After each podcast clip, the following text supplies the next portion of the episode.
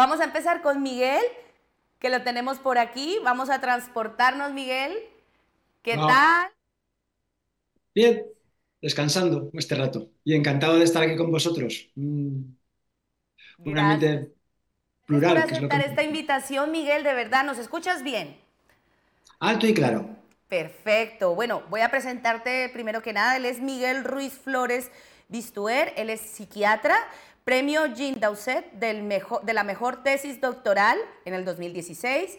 Además, es miembro fundador de Papageno, tutor de la UNED y tiene consulta privada como psiquiatra en el Centro Clínico de Ibiza. O sea, estamos aquí conectándonos directamente hasta Ibiza, ¿no? Gracias a la tecnología. Mm, este directamente al pequeño paraíso. Directamente al pequeño paraíso de Ibiza. Espero mandaros un poquito de la buena energía que hay aquí. Calorcito, ¿qué tal está por allá la temperatura? Ideal. Ibiza, haga el tiempo que hagas, está ideal. Cuando hace frío hay calma. Bueno, el concepto de frío aquí es relativo, ¿eh? Y cuando hace calor hay diversión, o sea que siempre se está bien aquí. Qué bueno, qué bueno, qué afortunado eres de estar ahí. Bueno, Miguel, es un honor tenerte con nosotros. Y bueno, para comenzar, dada esta extensa eh, experiencia que tienes como psiquiatra, quisiera que compartieras con nosotros tu perspectiva sobre el rol que juega la comunicación a la hora de prevenir el suicidio. Bueno, date cuenta de que el hecho de que estemos teniendo esta conversación ya es todo un avance.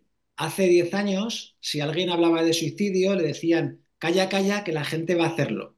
Es como decir que hablar de conducir mal va a hacer que la gente tenga accidentes de tráfico o como decir que hablar de, cosas malas va a hacer que sucedan, cuando el callar, el no hablar, el no comunicar es lo que ejerce una presión que hace que la gente sufra, no pueda compartir y entonces evite, evite la parte terapéutica que tiene cualquier tipo de comunicación.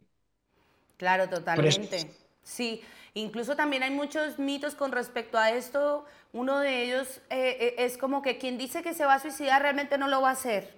Y de todas maneras ahí hay que tener mucho cuidado, ¿no? Porque quien lo dice, o sea, como que dicen, y lo que yo he escuchado es, lo dice para llamar la atención, ¿no? Eh, ¿te, suena eso? Que digan como que no, si lo dices porque quiere llamar la atención. Quien se suicida no lo avisa. Es lo que yo he oído como en mi experiencia como terapeuta, ¿no? Y eso es un mito totalmente. Son los terribles, los terribles mitos del suicidio que rodean este, este hecho. El tema de, pensar que el que lo dice no lo hace, pienso que es una defensa de la gente que no quiere ver que hay otra gente que sufre. O sea, eh, si uno quiere llamar la atención, no sé, se tiñe el pelo, se pone un jersey del revés, que eso funciona mucho porque la gente te pregunta, anda, llevas el jersey del revés. O sea, para llamar la atención la gente hace otro tipo de cosas. Cuando alguien habla de que quiere suicidarse, realmente si lo verbaliza, y más con todo el tabú que hay alrededor del suicidio, es porque está sufriendo. Y no son llamadas de atención, son pedidas de auxilio. Y tienen que ser siempre consideradas en serio. Ser consideradas en serio no quiere decir ceder ante un mal propósito, sino ayudar a esa persona, investigar, preguntar por qué te está pasando esto, qué te ha llevado a esto, e intentar buscar la causa y mejorarla date cuenta de que cuando uno decide dejar este mundo, no es un fracaso de la persona, es un fracaso del mundo.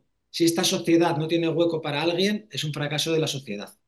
Desde luego, el, tema del tabú y del estigma que rodea el suicidio ha sido feo y también la cifra de, gente que se suicida deja, es, alarmante. Aquí en España tenemos 10 veces menos suicidios que Francia y de todas maneras, prácticamente mm, tenemos 11 fallecidos al día por suicidio, lo cual multiplica por las, bueno, la violencia de género, accidentes de tráfico y homicidios juntos no llegan a la mitad de las cifras por suicidio. Es decir, tenemos un problema social grave y el hecho de mirar hacia otro lado no lo va a solucionar. Tenemos que hacer una prevención seria. Y no desde el campo de la salud institucional, no desde el campo de la psiquiatría y la psicología exactamente. Cualquier persona puede ser preventiva de suicidio si lo que hace es ayudar a que los demás estén mejor. Que eso es lo importante, el poder hablarlo y el poder apoyar a la gente que está sufriendo. Claro, totalmente. Y ahí, bueno, eh, justamente lo que tú hablas con respecto a la prevención, que todos podríamos ser entes de prevención con respecto al suicidio, porque además no es algo determinante ni la edad, ni, ni la clase social, ni absolutamente nada de eso. De verdad que eh, cualquier persona puede caer en depresión y estar pues con esa desesperanza aprendida y al final pues tomar una decisión tan, tan dura y tan fuerte como, como es dejar este, este mundo, ¿no? Qué importante eso que dices, porque justamente eh, eh, recientemente tú has dirigido un curso de extensión en la UNED sobre el suicidio. Y, y, esta mañana justamente has estado dando un curso sobre suicidio en la universidad. Eh, y este fin de semana son las jornadas de Papageno, que es esta fundación que, que quiere como fomentar el tema de la comunicación preventiva con respecto al suicidio. ¿Qué ha pasado con el suicidio para dejar de ser un tema tabú? ¿Tú qué crees? Pues, pues yo supongo que quiero pensar que nos hemos dado cuenta de que no hablar de un problema no lo soluciona. Luego también, cuando han hecho un plan de prevención de suicidio a nivel nacional en algún sitio, ha funcionado. Fíjate, por ejemplo, en, en, Suecia hicieron un plan de prevención del suicidio desde el Ministerio de Salud y no acabó de ir la cosa bien. En Dinamarca han hecho un plan de prevención desde el Ministerio de Hacienda, ese Ministerio de Hacienda el que se encarga de prevención del suicidio, ya ha bajado un 10% las cifras de suicidio. Y eso es salvar muchas vidas, muchas. ¿El por qué ahora de repente se habla del tema? Hemos visto que no hablar no funciona. Y luego cada vez hay más gente afectada. Ten en cuenta que cuando... A ver, nadie conoce a nadie que se haya suicidado.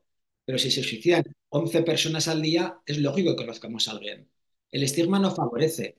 Y lo único que hacemos con eso es tapar el asunto y hacer que vaya aumentando cada vez más. Y luego también la pandemia, no tanto la pandemia como la pospandemia.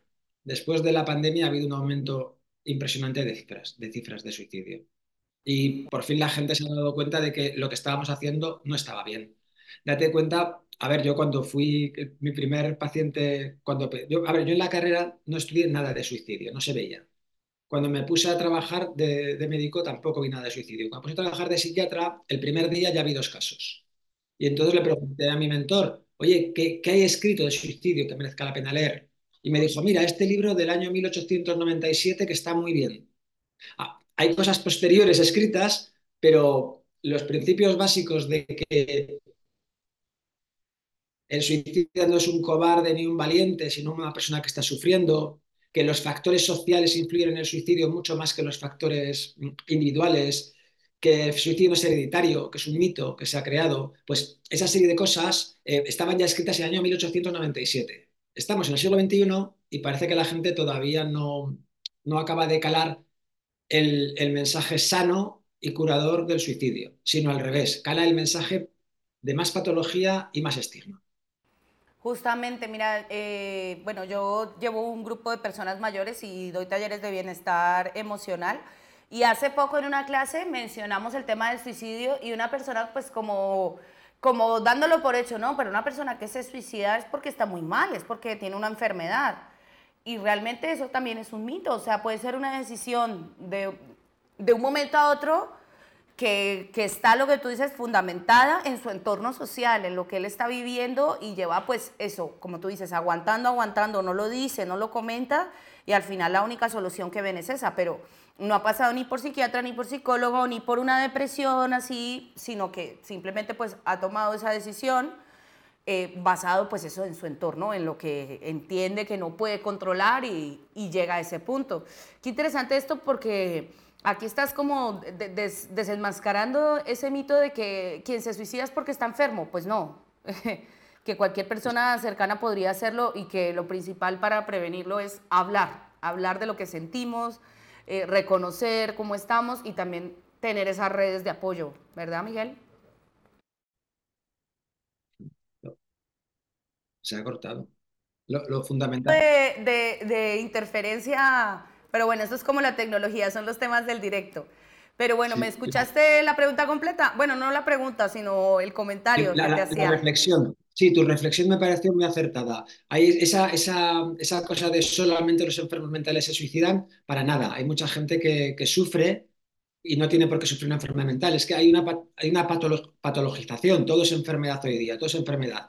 Si uno tiene cualquier sufrimiento es una enfermedad y le ponen una etiqueta diagnóstica y le ponen un psicofármaco y ya está. No, no, es otra cosa. Y curiosamente lo que más previene el suicidio, lo que más previene es formar parte de una comunidad.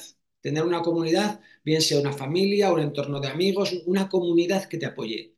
Porque uno quiere pertenecer a la comunidad y cuando pertenece y cuando tiene algo que le importa más que a él mismo, eso es lo que te va a prevenir el suicidio. Pero eso, te digo, muchos siglos de escrito, no es una cosa que haya descubierto yo, que es de siempre, y eso es lo que tenemos que fomentar, la sociedad, en la comunidad y el apoyo mutuo. Eso es lo que realmente funciona. Por eso cuando me has dicho lo de promotor de esto, de esto me da un poco de cosa, porque, a ver, yo soy un miembro de una asociación, Papágeno, que somos mucha gente que nos hemos apoyado en la Niña Amarilla y eso nosotros para poder hacer estas jornadas. Y un montón de profesionales de gran valía vienen eh, dando su tiempo y, dejando de ganar dinero por venir a dar la charla solamente para que se sepa del suicidio y para poder salvar a la gente de una manera totalmente altruista, porque es, lo que tenemos que hacer básicamente en la sociedad, apoyarnos unos a otros y hacer que estemos todos mejor.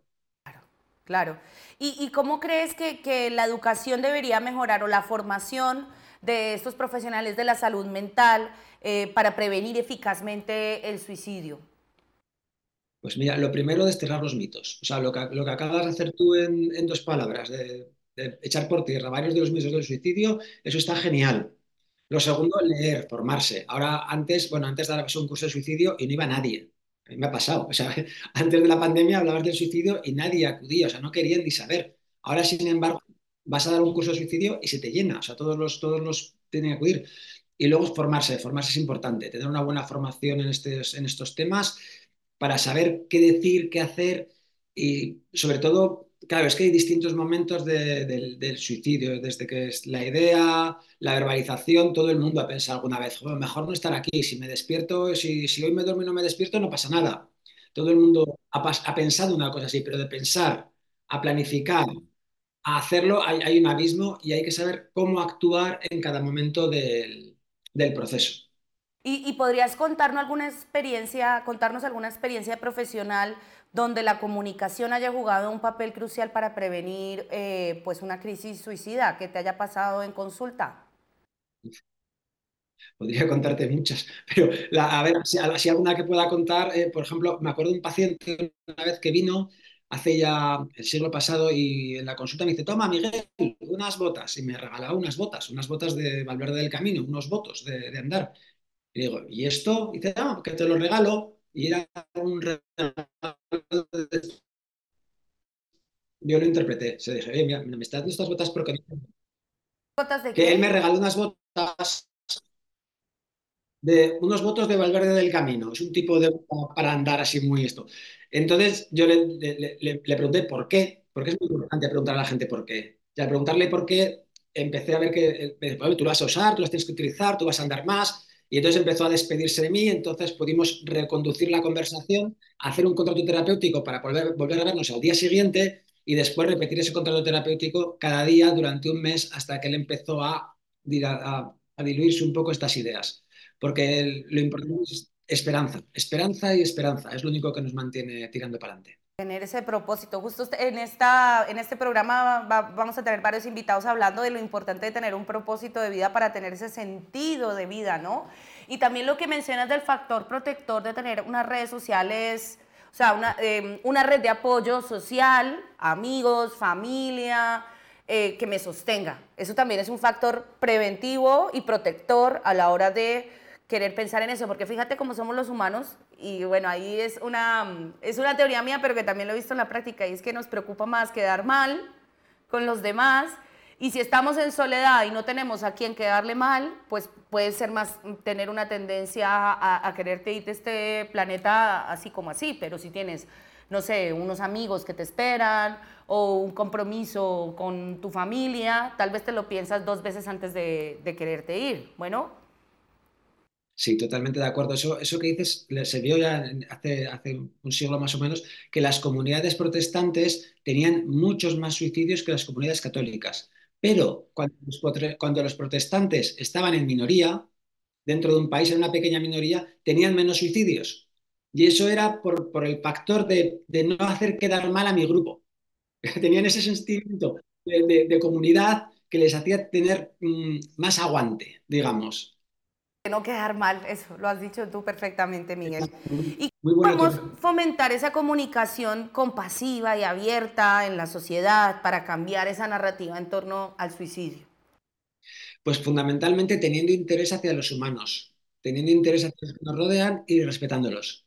Porque el respeto es fundamental, no juzgando. Cuando alguien te dice, tengo este problema, no decir, va, vaya tontería. Es tontería para ti. Eh, mi tío siempre dice que hay dos tipos de problemas los problemas propios o insoportables y los problemas ajenos o exagerados.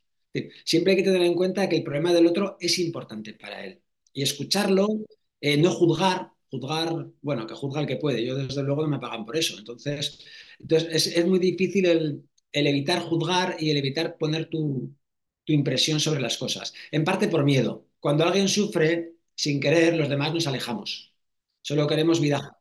Y sin embargo hay que aprender a tolerar el sufrimiento de los demás y el sufrimiento propio también, desde luego. Pero es básicamente tolerar a los humanos e interesarte por ellos. Wow. Bueno, y, quería, para aquellos que están viendo o, escuchando esta entrevista y que estén luchando tal vez eh, con pensamientos suicidas, no solo propios, sino también de alguien de su entorno, ¿Qué mensaje de esperanza y orientación te gustaría transmitir sobre la importancia de comunicar los sentimientos y buscar ayuda con respecto a esto, Miguel?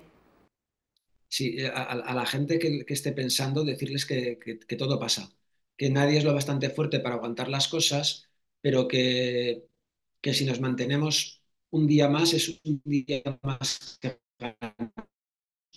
en el cual se puede solucionar el problema. Ha habido una historia terrible que fue un médico que cuando su hijo tuvo difteria, eh, decidió, mm, decidió pues, que su hijo no sufriera la agonía de la difteria. A los dos días de que él hubiera acabado con su hijo, para que no sufriera, eh, salió la vacuna de la difteria y la curación de la difteria. Es decir, tener esperanza, saber que, saber que pueden pasar cosas buenas, saber que, que por muy mal que vayan las cosas, dentro de 10 años lo miraremos y no será tan importante. Y que siempre hay gente que te quiere y cada persona que fallece por suicidio deja a seis personas como mínimo muy, muy dolidas. Entonces, por nosotros y por los demás hay que seguir adelante. Valioso por el simple hecho de estar aquí vivo y impactas a una o más personas de tu vida, definitivamente, Miguel. Bueno, quiero que producción me ponga aquí porque justamente como hablábamos al principio de la entrevista, este fin de semana están las jornadas educativas con respecto a la, a la comunicación preventiva del suicidio Voy a esperar que producción me ponga la imagen. El tercer encuentro nacional de prevención, tratamiento y posvención de, la conducta suicida, ¿no? Este primero de marzo a las 9 de la mañana en Valencia, ¿no? Sí. Aquí está, bueno, aquí está la agenda. ¿Tú vas a estar ahí como ponente o vas a estar eh, eh, como eh, promotor o te, podremos ver ahí también, Miguel? En, la, primera jornada de una ponencia, en la segunda de dos ponencias y en esta tercera voy a presentar a los ponentes. tengo un poco más, más tranquilo que es presentar a la gente buena. La gente buena. entonces? Sí, soy el, el, MC, creo que dice ahora la gente joven, MC, maestro de ceremonias, sí. Además, tiene un costo de 40 euros, pero también, bueno, para los que no estén en Valencia, lo pueden ver online, ¿verdad? Sí, se retransmite online, en directo e indiferido. Normalmente todos nuestros congresos los, grabamos para que luego la gente pueda acceder a ellos. Solo es dirigido a profesionales de la salud mental, ¿verdad? ¿O alguien de a pie también podría asistir?